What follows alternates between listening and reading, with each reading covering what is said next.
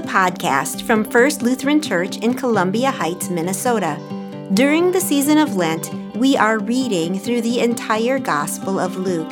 Each day, you will hear a portion of the Gospel, followed by a brief meditation and a prayer. Subscribe to receive this podcast daily. Thank you for joining us.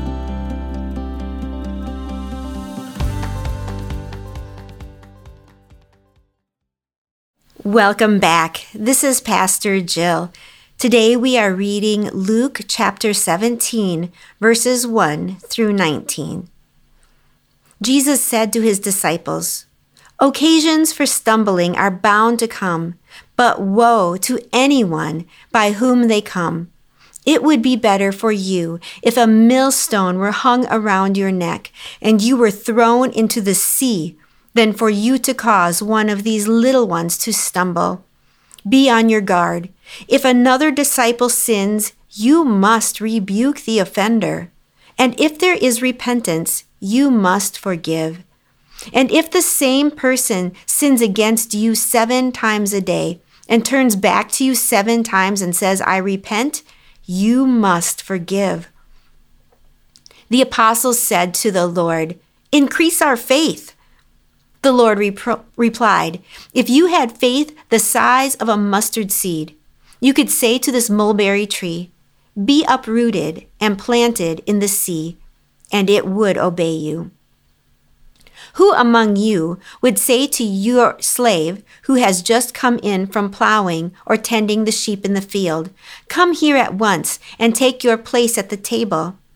Would you not rather say to him, Prepare supper for me? Put on your apron and serve me while I eat and drink. Later you may eat and drink. Do you thank the slave for doing what was commanded?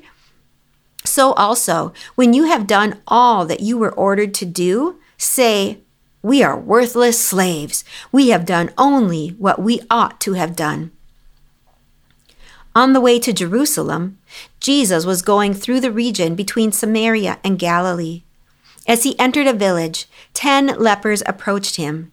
Keeping their distance, they called out, saying, Jesus, Master, have mercy on us.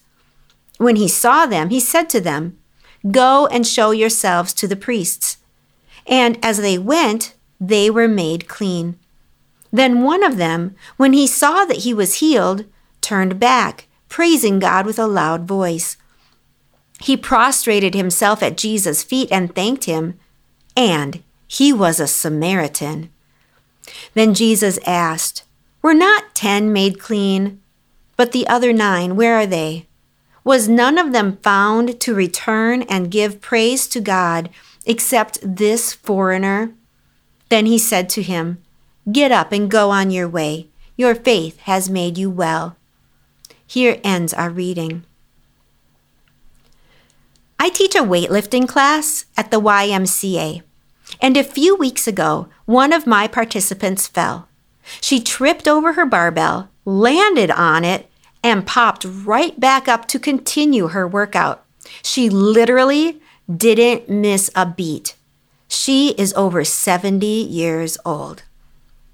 People stumble on an icy walk with my dogs this winter, I slipped and nearly fell at least three or four times. I've seen toddlers at church run, tip over, stand up, and keep running. On the one hand, if we are afraid to stumble, we will never take any risks and will cease growing our abilities. On the other hand, after we reach a certain age, we fear that we may stumble and seriously injure ourselves, never to rise again.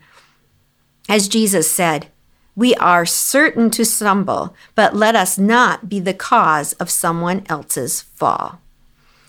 Of course, I'm speaking physically, and Jesus was speaking spiritually. What is the spiritual equivalent of sticking out our foot when somebody runs by? Maybe we will cause someone to stumble spiritually by over criticizing them. Or maybe we will lie to them and break their trust. Maybe we will choose our phone screen over them and cause them to question their worth. Our power to influence the spiritual health of others is tremendous.